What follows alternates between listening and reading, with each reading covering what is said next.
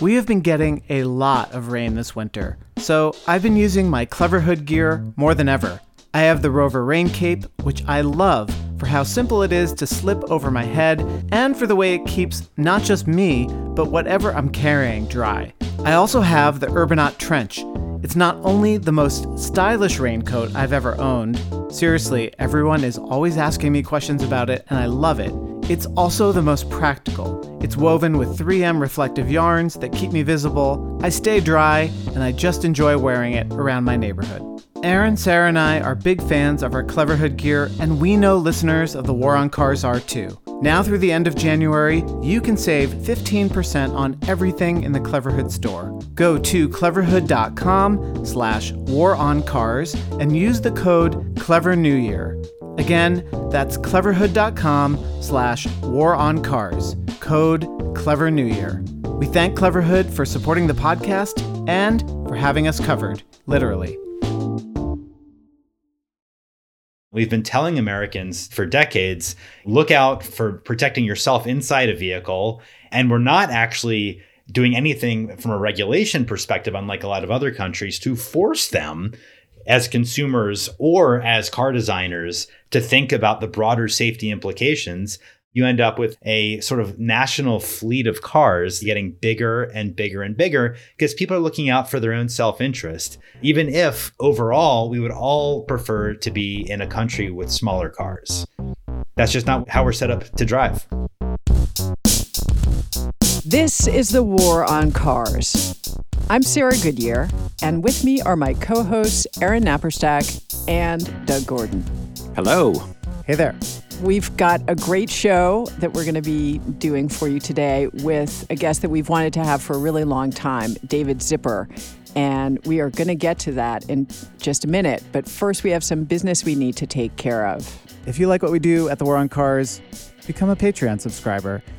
If you do, you will get access to bonus content. We will send you stickers. We write handwritten thank you notes, and we send them out to everybody.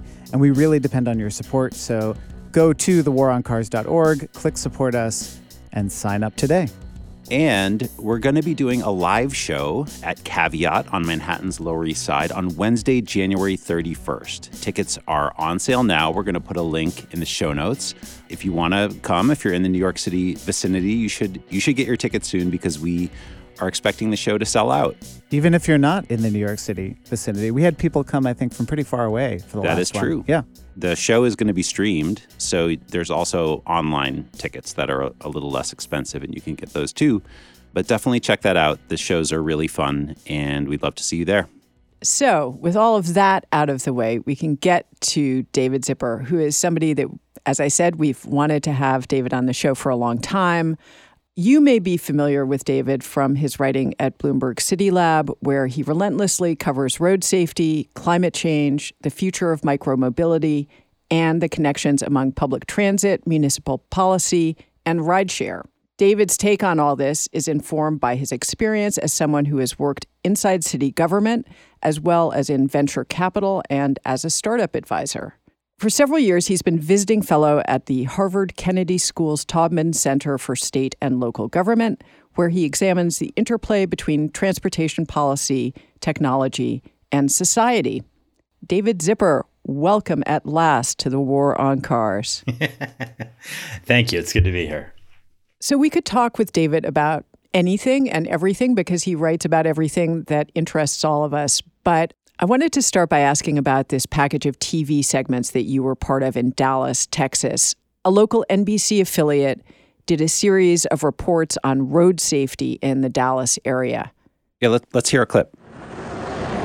Crossley says the state has long designed roads to accommodate speeds much higher than the posted speed limit. This is what's called the design speed. He says TxDOT designs have often prioritized wider traffic lanes on massive freeway corridors and six-lane state highways running through urban pedestrian neighborhoods.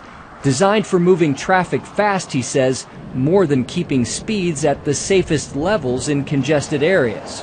At some point, you have to make a choice of whether it's more important to save lives or to facilitate fast car traffic. So, David, maybe you could talk about how a city like Dallas balances those priorities, this trade-off between speed and safety, and what is wrong or right about the way they do that.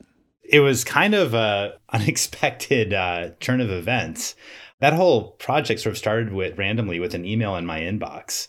And uh, it was from this N B C affiliate in Dallas that said, hey, we're trying to understand road safety. Can we talk to you about it? And when I spoke with the main investigator, I was excited because a lot of the time when you see crash coverage, and you guys know this, the crash coverage is focused on, you know, why are drivers so crazy, or why are people not obeying the rules they should be following when they drive? And from the beginning, I was intrigued because these investigators with N B C in Dallas wanted to understand, why is their city the worst in the entire country around road safety? And they're asking the right questions. They're asking about road design. They're asking about vehicle design. And I had a couple calls with them. I live in Washington, D C. I've never actually been to Dallas. I, it was, I made very clear to them, I know nothing about your specific city, but I'm happy to help if I can, because I've frankly never seen a really good video investigation in American news into American road safety that reaches a broad audience. And they eventually flew me out. And they drove, it was kind of funny, they drove me around Dallas and would bring me to these like terrible roads, like Buckner Avenue, if anyone knows Dallas in the East, it's, a, it's in a lower income, largely Latino neighborhood. They're like, you know, it's just like the classic strode where you've got a, a bus stop across the strode and people are like running across it because the nearest crosswalk is a half mile away. And they'd be like, well, what do you think of this? And I'd say, it's terrible. What do you think? Of course it's terrible. This is designed for danger.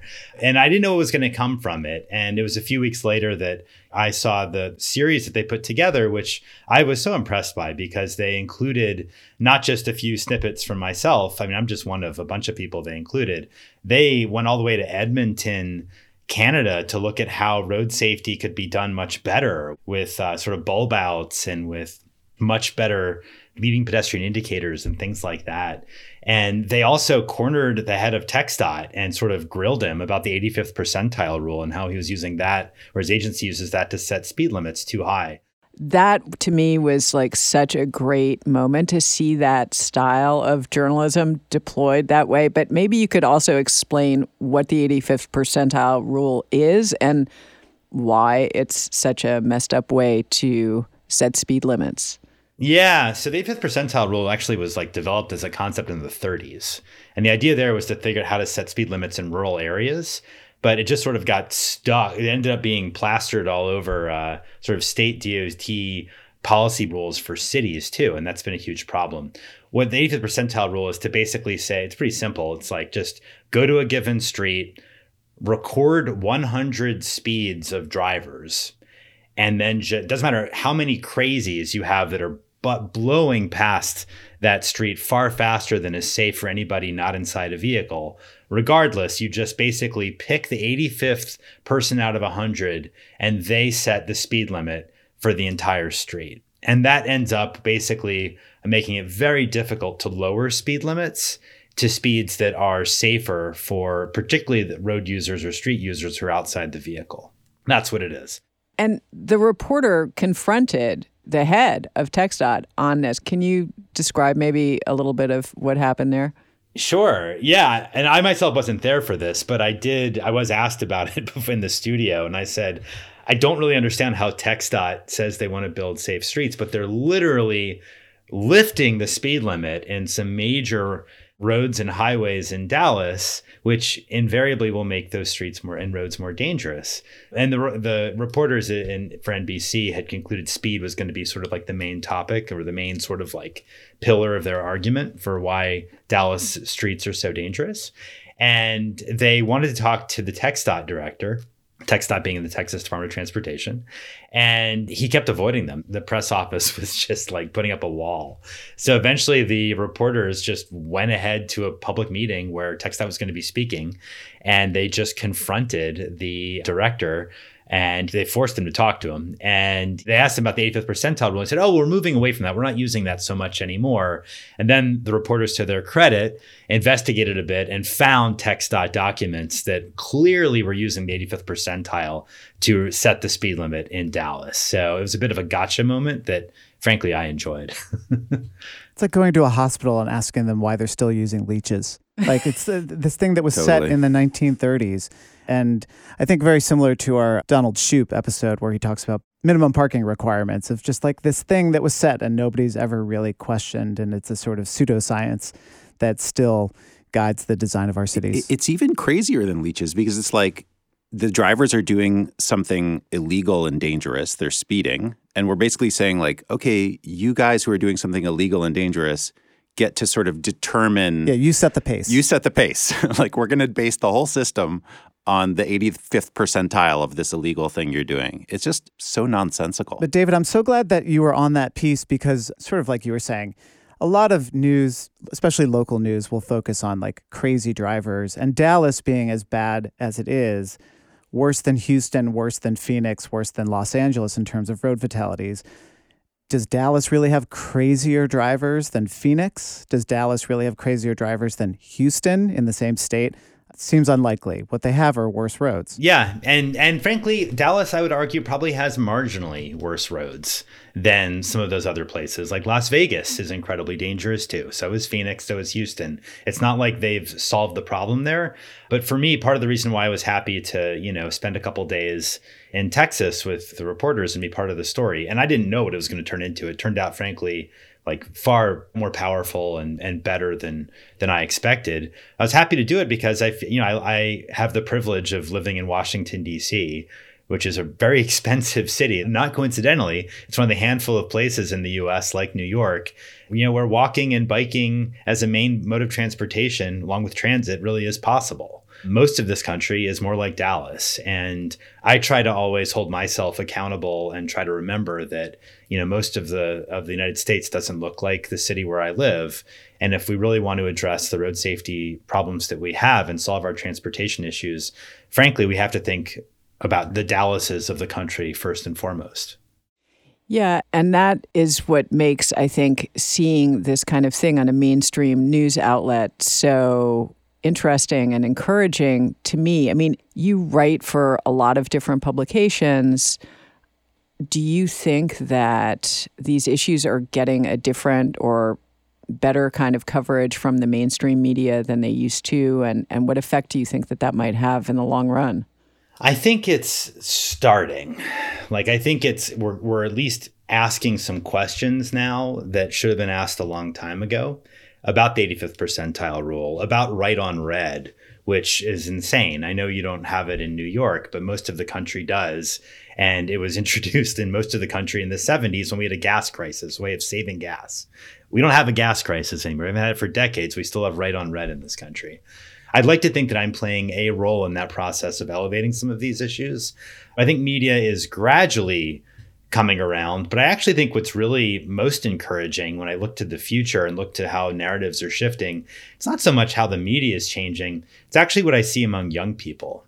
You mentioned, Sarah, my role at Harvard over the last several years in the Kennedy School. I've gotten to meet a lot of sort of, you know, bright, energetic, often, not always, but often progressive twenty-something-year-olds. And, you know, when I w- would have like hopefully counted myself, you know, among that sort of a cohort, I spent some time in Cambridge myself in my twenties. Nobody was really talking about cars. Nobody was really talking about transportation. It wasn't cool. It wasn't that interesting. But now when I go and I give a talk about, you know, road safety or mobility as a service, Vision Zero, whatever it is, you know, there's a lot of people who are super excited and asking, how can I be a part of this campaign? I mean, you see that if you look at like the Reddit Fuck Cars community, it's what, four hundred fifty thousand people or something insane like that. It's, I think there's something happening generationally, at least with a subset of younger people, that I find really encouraging. I think that's going to eventually permeate media and in national discourse in a powerful way.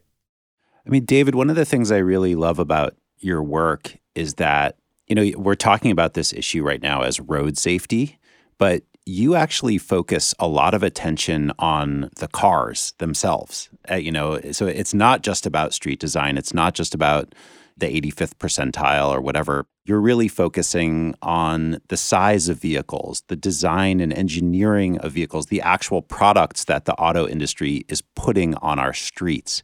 They're clearly not setting out to kill people, but their vehicles, their products seem to keep getting more and more dangerous. So what is going on with the automobile industry? What do you see happening there? So for, this is a long-term trend. In nineteen seventy-seven, twenty-three percent of new cars in America were S U Vs or trucks, and now that's over eighty percent. It's just a stunning shift. And in part, this is due to some federal regulations like the CAFE loophole that allowed S U Vs to be treated as light trucks. And there's some other federal rules. But a lot of that is due to the car companies trying to figure out how to make more money from a given sale. S U Vs and trucks are more expensive and more profitable than smaller cars, than sedans and station wagons. That is a big part of it. And I was talking recently with uh, a woman who spent many years as a uh, product developer in one of the big car companies. I was asking her, like, how do you actually think about the models that you're designing? Because it's not, by the way, just that S U Vs and trucks are taking over the car market. It's that they themselves are getting bigger and bigger and bigger, right? And what she told me I thought was really interesting. She says, well, look, you know, we all sit down at the beginning of a model refresh process and we ask, you know, like how like how do we actually differentiate ourselves from our competitors? And the first thing you turn to usually is maybe we provide more legroom. Maybe we provide a little more power. Maybe we provide a little more trunk space. And if that's where you're starting from, you're naturally going to end up with a bigger, likely heavier vehicle. And you just iterate that over thirty years, you can end up with cars becoming much bigger and much heavier than they were, you know, in a prior generation. But it, the problem with these increasing vehicle sizes is not just about having a more space in your trunk. This has become an arms race on the road uh, where people feel like they need to be in bigger and bigger cars. And you actually wrote an article for Slate titled "The Road Safety Feature That Kills the Other Guy." Now, I don't know if you wrote that headline, but it's pretty accurate that these ever larger S U Vs that everybody's like, oh, I'm so safe in my S U V, that is the exact thing that's making pedestrian fatality rates go up or contributing to that. So it's it's not just cosmetic, it's life-threatening. I think that it's that's the other side of the coin of what this woman who worked in automaker for many years was saying, because she basically was saying effectively, like, nobody really cares about the safety impacts when they're making these decisions. She didn't put it in those words, but that's the flip side of her point about, you know, trying to figure out ways to get a leg up on the competition. The safety issues for those outside the vehicle just don't factor in. And you're right, Sarah, that story that I wrote in Slate, I think, was my attempt to really put highlight these gigantic blind spots that emerge as a result, leading to the problems with car bloat. But what I was trying to really argue is that that we've sort of set ourselves up in the United States for this problem that we now have with car bloat because of two problems that have come together now. One is that we have always in this country associated road safety with car occupants. That's what Ralph Nader wrote about in Unsafe at Any Speed. And that's what we've always considered road safety to entail. It's like, how do we keep you safe on the road? That's the basis of our crash test ratings. That's what we have set up our entire infrastructure at N H T S A to care about for decades and decades. Right. It's a, it's a consumer safety framework, right? That's right. So the consumer is the person who bought the product, bought the car. It's not the people outside the car. They're not consumers. And including, by the way, people in other cars. They don't matter. It's you looking out for yourself. And then on top of that, Aaron, the second point is that we have a road safety regime that is really, especially in the last thirty years, has, much to Ralph Nader's frustration, sort of moved away from regulation and towards education. The idea of informing people with a crash safety rating, how like the Stars for Cars program, or even with like, you know, programs that we probably like, like Mothers Against Drunk Driving, where we basically say, like, who is your designated driver? These are ways of sort of encouraging you to do the right thing as opposed to actually regulating. So you just sort of let that dynamic play out for a while. We've been telling Americans just for decades, you know, look out for protecting yourself inside a vehicle. And we're not actually doing anything from a regulation perspective, unlike a lot of other countries, to force them as consumers or as car designers to think about the broader safety implications. By extension, it's intuitive you end up with a sort of national fleet of cars that's going to be getting bigger and bigger and bigger because people are looking out for their own self-interest, even if overall we would all prefer to be in a country with smaller cars. That's just not how we're set up to drive. Okay, David, I want to push back on something you said a little earlier, and, and I'm doing this in the friendliest way possible. You said that you didn't think people in the car industry were evil.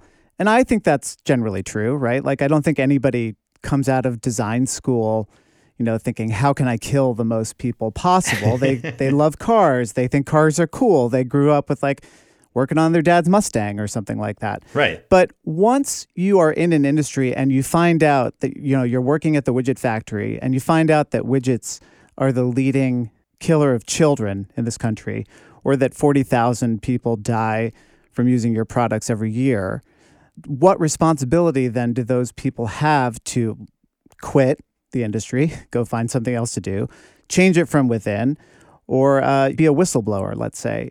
You know, I think it relies on an interpretation of evil as like a Snidely Whiplash sort of character, when in reality, it's more the evil that we're sort of seeing in government overall, right? And not just in corporations, but a sort of like going along with the status quo, never questioning it because there's money to be made. I mean, talking about looking out for ourselves, we're doing it in our cars, but we're also doing it in our livelihoods as well, right?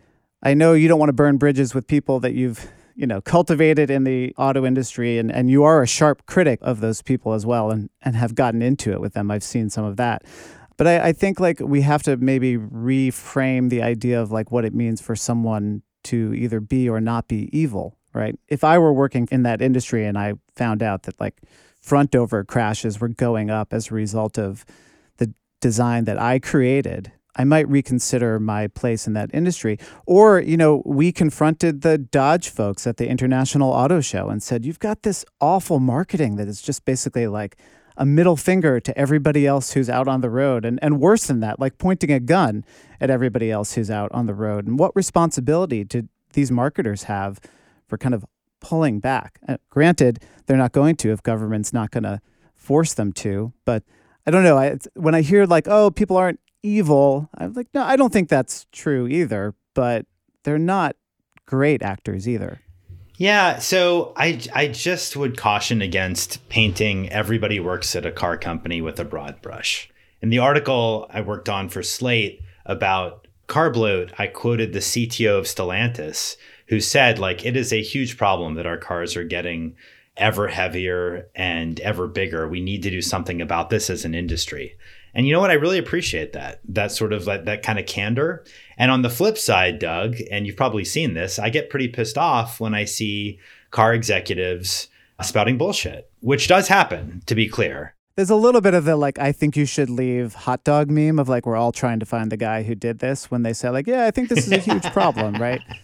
Yeah, no, there's that. There's that. And then you get this, the people who just sort of obfuscate and say, oh, it's bigger S U Vs and trucks isn't a, a source of people dying on roads. It's street lighting, which was something I heard from an executive. You might have seen this was on Twitter, a fight a couple months ago. That's ridiculous. And we should call that out as being the baseless stuff that it is. But I will say, Doug, and this is maybe where uh, it's weird. I don't normally find myself in the position of defending cars, but I think that tobacco, you could argue, is a product that really did nobody any good. It was just complete, like we could have We could get rid of tobacco completely and we'd be better off as a society. The unfortunate reality of the United States right now is if you just sort of poof, remove all the cars or you don't create any new cars, a lot of people in New York would be just fine. I'd be just fine in Washington, D C. I'm a bike commuter. I use transit and, and I walk a lot. But the reality is we've built up a country now where most people are going to see a serious decline in their quality of life if they cannot have access to a car. And that's a very unfortunate reality, but it's real. Yes. I literally just said to someone, like, the most vexing part of this problem when people do compare it to cigarettes is that nobody ever rode a cigarette to work, right? Like, exactly. That made it much easier. But that doesn't absolve the comp- just because people need a means, a personal mobility device, as my co-host Aaron would say, to get their groceries, to get their little old lady grandmas to the hospital, to get to work, doesn't mean they need like the Child Crusher three thousand to do it, right? That's right.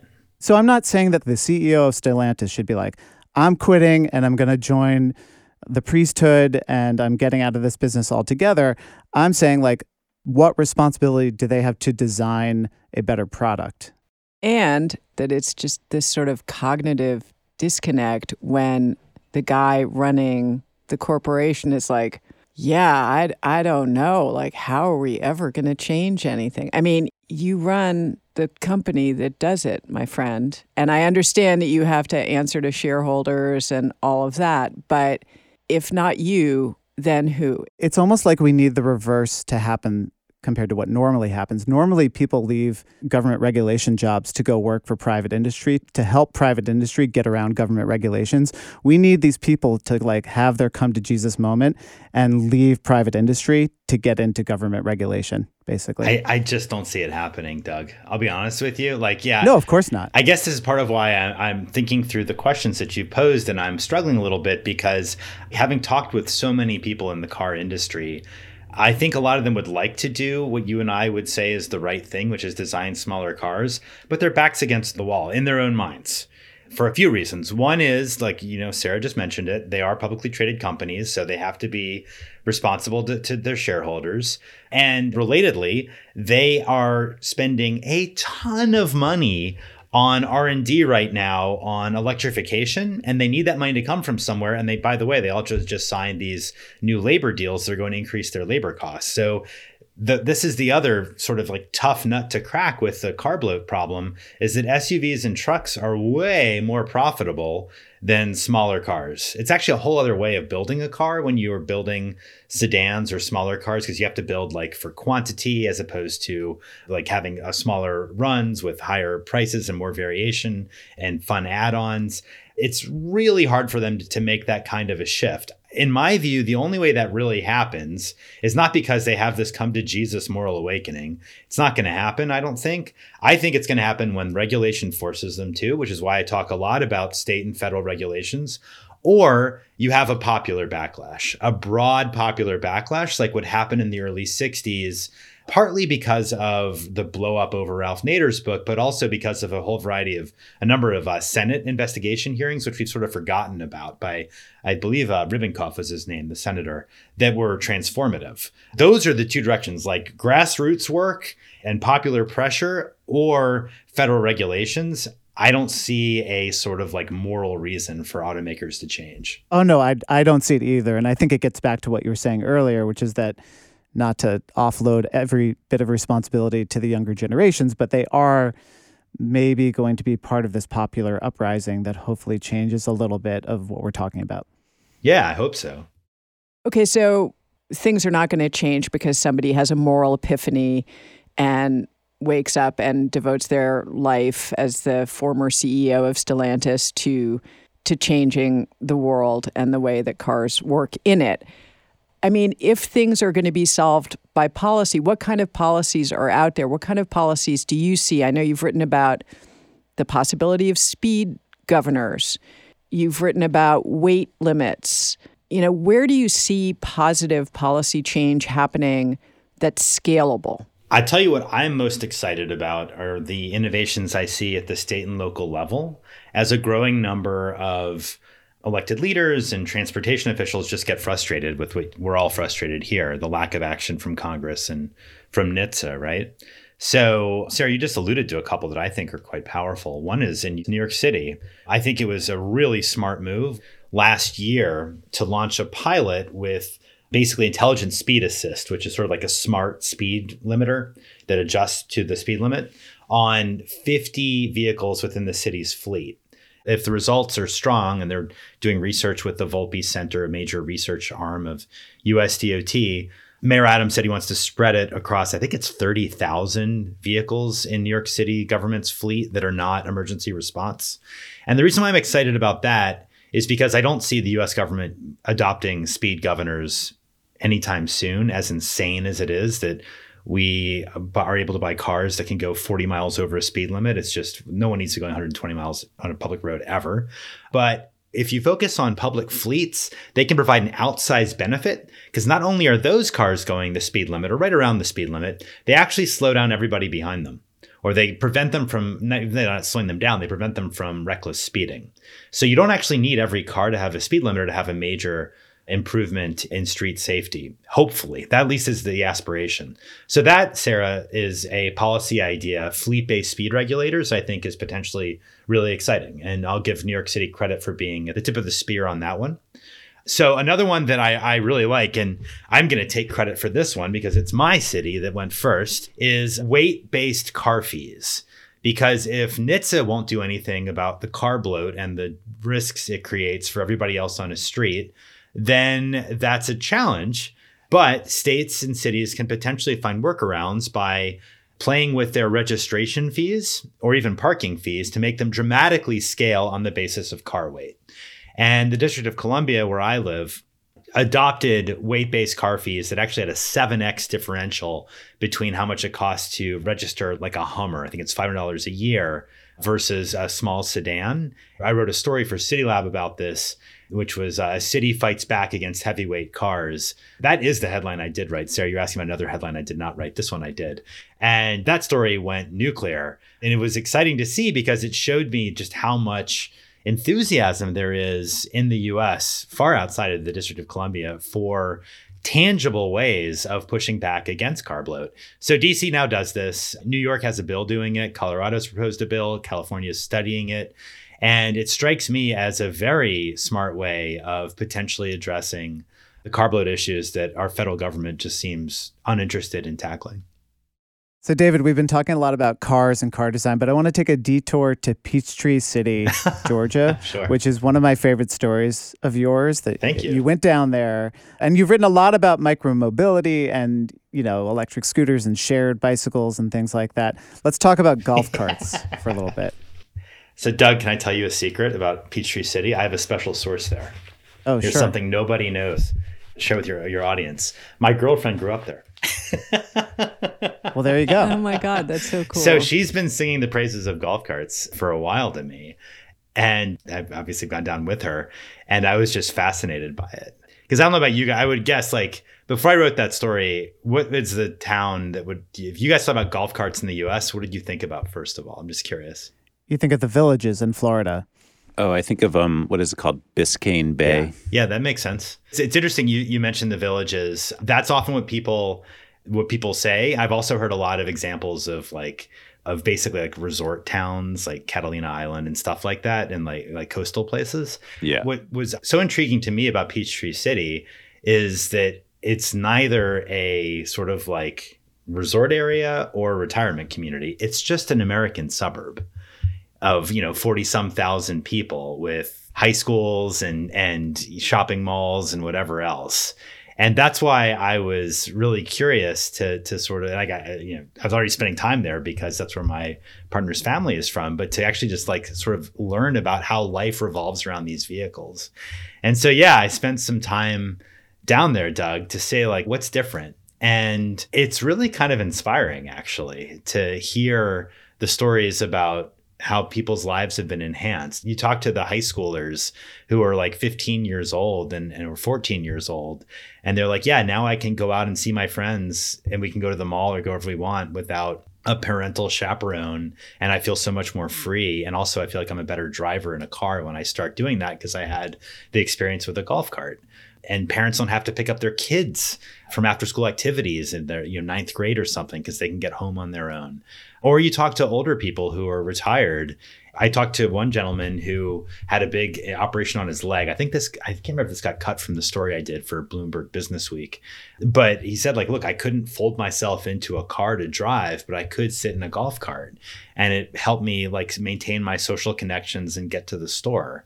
And of course, people are saving a lot of money. That's another issue too, is like for those who are, have limited incomes, it's great in that way. But I think the most inspiring part of that story was just talking to families who said like, yeah, like we still drive into Atlanta or we drive to our job at the Atlanta airport because Peachtree City isn't far from it.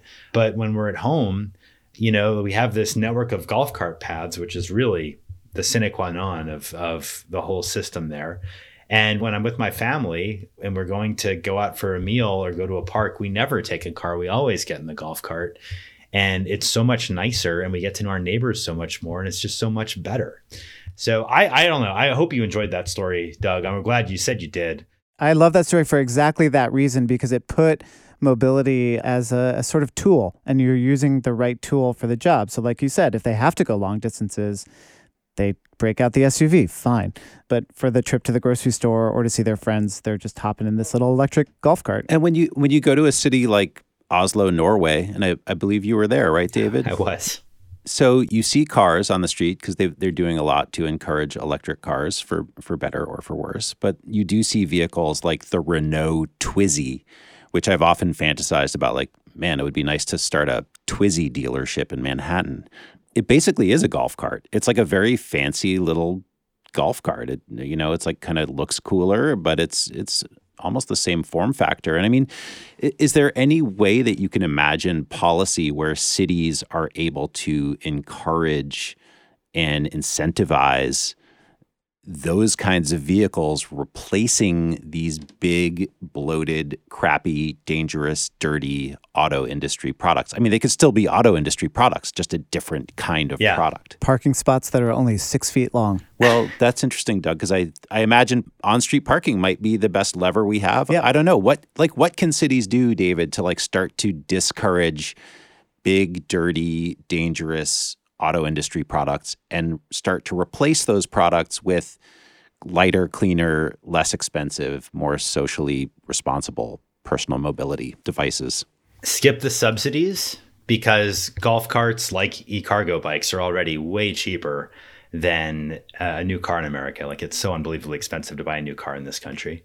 And instead, but, but what do you mean? What do you mean? Skip the subsidy? Like, that's not the place to focus. The place to focus, if you really want to move the needle on golf cart adoption, in my view, is to build safe places to use them, separated from our behemoths of full-size cars. That could mean golf cart paths, ideally, like you have in Peachtree City, but that's not going to be feasible in a big city or, or even a built-out suburb where we'd have to do a retrofit. What you do there is you build a network of slow-speed streets that are twenty-five miles an hour so that the golf cart users can get wherever they want to go. Even if they're not using every street, every road in the whole region, they can get wherever they want to go without having to share a lane with an S U V that weighs like three times as much and is traveling three times as fast. That's what we need to do. So you think we can't really force change on the auto industry? We can't say like, hey, you guys need to change your products to meet these specifications, like lighter, cheaper, cleaner, safer. Instead, the onus goes on us, the public, the city, with our stretched municipal budgets. We have to go and transform our city, like pour concrete, put up bollards, do all these, like build a whole new transportation infrastructure for the kinds of vehicles we want. It feels a little bit like, you know, you're sort of letting private industry off the hook. Like, you guys go continue to make your bad products. We're going to go bulletproof our city. We're going to armor it up and create this separate safe space in the hopes that, you know, these other products flourish. I don't know, Aaron. I, I guess I would say that it's the right thing for cities to do regardless, is to build safe places to travel that where no vehicle is going faster than twenty-five miles per hour, not just to encourage golf carts, but so that people who wanted to to use a bicycle or an e-bike or a cargo bike don't have to worry about being clipped and, and, and struck and injured or killed by the passing S U V. But in what scenario? Like, we still have cars. We still have these. We're So we're out there on bikes, as we are now here in New York City. It's like how we all get around. And we're mixing with, you know, five thousand pound S U Vs that can go zero to sixty in four seconds. Like, why should that product, why should that personal mobility product be allowed to be used in our city? Like, and how is it okay to encourage more of us to be biking and being out in golf carts when these incredibly dangerous But couldn't the city products do are, something, are on the street too? But couldn't the cities do something that doesn't cost them a lot of money about that? For example, we have congestion pricing coming. So using D C's example of a weight-based fee on parking or registration, let's say, couldn't you say like, okay, the congestion pricing fee is nine dollars, but if your car weighs more than six thousand pounds, it's fifty dollars. Yeah. Like there are things that we could do that, that aren't going to aren't yes. going to cost the city money, and ultimately will be cheaper for preventing the death and destruction and infrastructure damage that these larger cars And I think you doing. could do that with parking too. You could be right. like, if you want to park a behemoth on the, you know, the on-street. Yes. It's two dollars uh, an hour for everybody except for you and your behemoth. It's seventeen dollars. But David, it just, I, I just feel like that. So, and I don't mean to criticize you, because I feel like this is the, the set of policy proposal, you know, we sometimes have called ourselves a livable streets movement. We've been very focused on streets. It just feels to me after twenty years of this, like it's not working that well. Like, like I don't feel safer on the street on my bike. I'm not super comfortable with my kids biking still. And it's because we don't really focus on the cars and the car industry products, and they keep getting more dangerous. So it's like, I really want a set of policies that does something about that. So give it to me. Give it to me, David. I mean, there's no single policy that's going to fix this sort of like deep hole we've dug ourselves into with with ubiquitous cars that are often too big and too powerful and too dangerous in this country. It's a matter of biting off little pieces of the puzzle, and those solutions are going to be partial. And they're also going to depend on the environment in, w- in which we're talking about. Like Peachtree City is a wonderful example that could be emulated by new suburbs that are being built from scratch and master developed in, let's say, like the exurbs of Phoenix or or Orlando or something like that. I don't know that Peachtree City has a lot to tell us about what to do in Brooklyn. Right. It's very different. To be totally honest.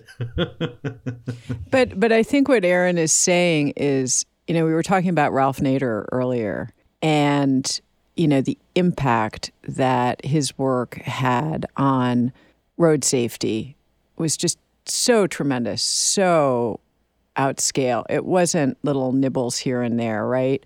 Because no, we got seatbelts. We got airbags. We yeah. got like saved thousands of lives. And a year. We did that by sitting down in front of the United States Congress and making it crystal clear to the members of Congress and also to the American public that there was a product safety problem that was, at least in part, motivated by corporate greed.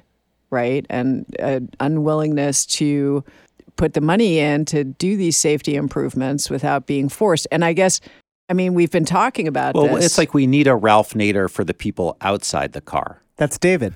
And I always thought it was David. Yeah. I actually do think, I would sometimes read your stuff and I'm like, oh, David could be the Ralph Nader for the people outside the car. But it's like, what? You so know, have you been invited to testify in front of Congress? Is it, you know, but like, are you going to run is, for president in twenty twenty-four? Is there some scenario in which you could see yourself testifying in front of a committee, you know, you or somebody else, and really just opening people's eyes to these these products are unsafe at any speed. Right? At any size. At any size, right. Yeah.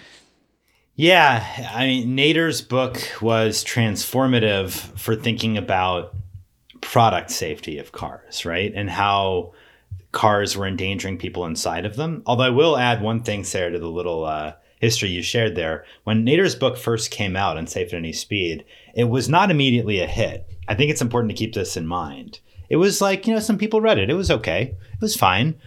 You know what turned it into the sort of like breakthrough bestseller transformative book that we know of it, it's because General Motors hired detectives to sort of clumsily look for dirt in Nader's background, like trying to like hook him up with prostitutes or whatever, got nowhere. And then this, the, the, then this news got out.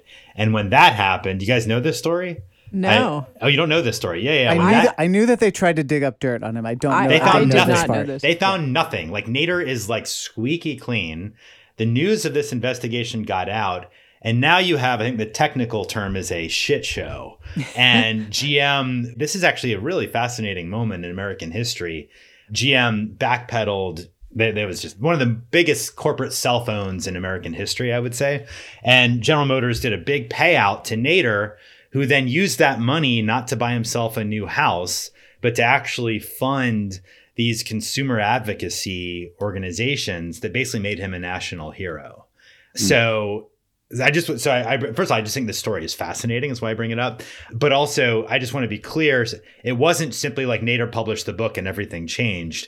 Nader published a book. It did OK. It built on some momentum that was already coming along. And then General Motors just shot itself in the foot in the biggest way possible. So, David, you need to write a book. Stala- Stellantis needs to yeah. like see Try if you've got any skeletons David. in your closet.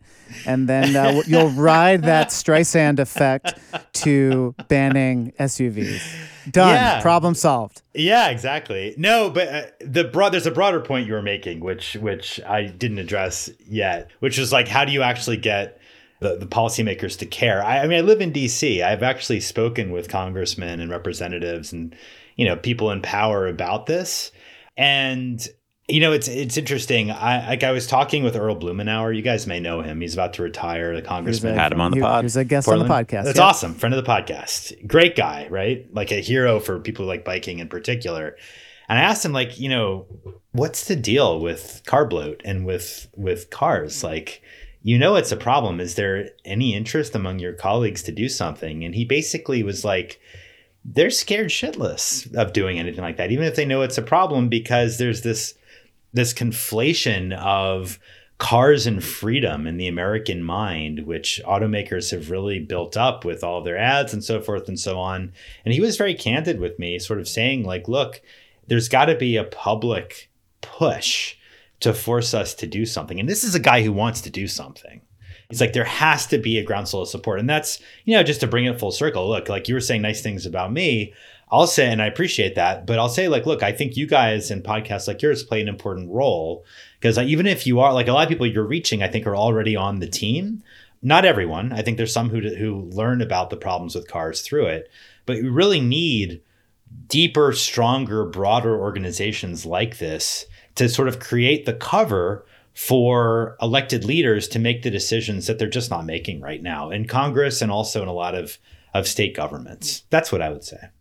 I think that's a pretty good place to wrap it up. Yeah, David, we really yeah. appreciate, you know, your your output. I think, you know, you're writing so many of these, and every now and then something breaks through to Dallas local T V news. So we really we really appreciate it. Your, your pen is a sword Absolutely. in the war on cars. Yes, and I think you're right. We just need to build a much, much bigger team, and and you're a great part of that. So thank you so much for coming on the War on Cars. No, it's my pleasure to be with you. I mentioned a few of my articles, and if people are listening or curious to find them, they're all available on my website, which is david zipper dot com. We will put a link in the show notes for sure. That's it for this episode of The War on Cars. We would love to hear what you thought about the conversation we had with David Zipper. Get in touch with us at the war on cars at gmail dot com, or you can find us on social media platforms, and let us know what you think. And if you want to tell us what you thought about this episode in person, we are going to be doing a live show at Caveat on the Lower East Side of Manhattan on Wednesday, January thirty-first at seven p.m. We will put a link in the show note to where you can get your tickets. If you can't show up in person, you can also get tickets for the online show. So check it out. It'd be great to see you there. And in February, from the twenty-second to the twenty-fourth, we will be in Edmonton, Alberta, Canada for the Winter Cycling Congress. And that is going to be a super cool event. Maybe you would like to be there too. And we will have a link to that in the show notes. If you like what we do at The War on Cars, please become a Patreon supporter. You can go to the war on cars dot org, click Support Us. And starting at just three dollars a month, you will get ad-free versions of regular episodes like this one, bonus content just for supporters, and stickers. Special thanks to our top Patreon supporters, Charlie G. of Human Powered Law in Portland, Oregon, Virginia Baker, Mark Headland, and the Parking Reform Network. This episode was recorded by Josh Wilcox at the Brooklyn Podcasting Studio. It was edited by Ali Lemer. Our theme music is by Nathaniel Goodyear. I'm Aaron Naparstek. I'm Doug Gordon. I'm Sarah Goodyear. And this is The War on Cars.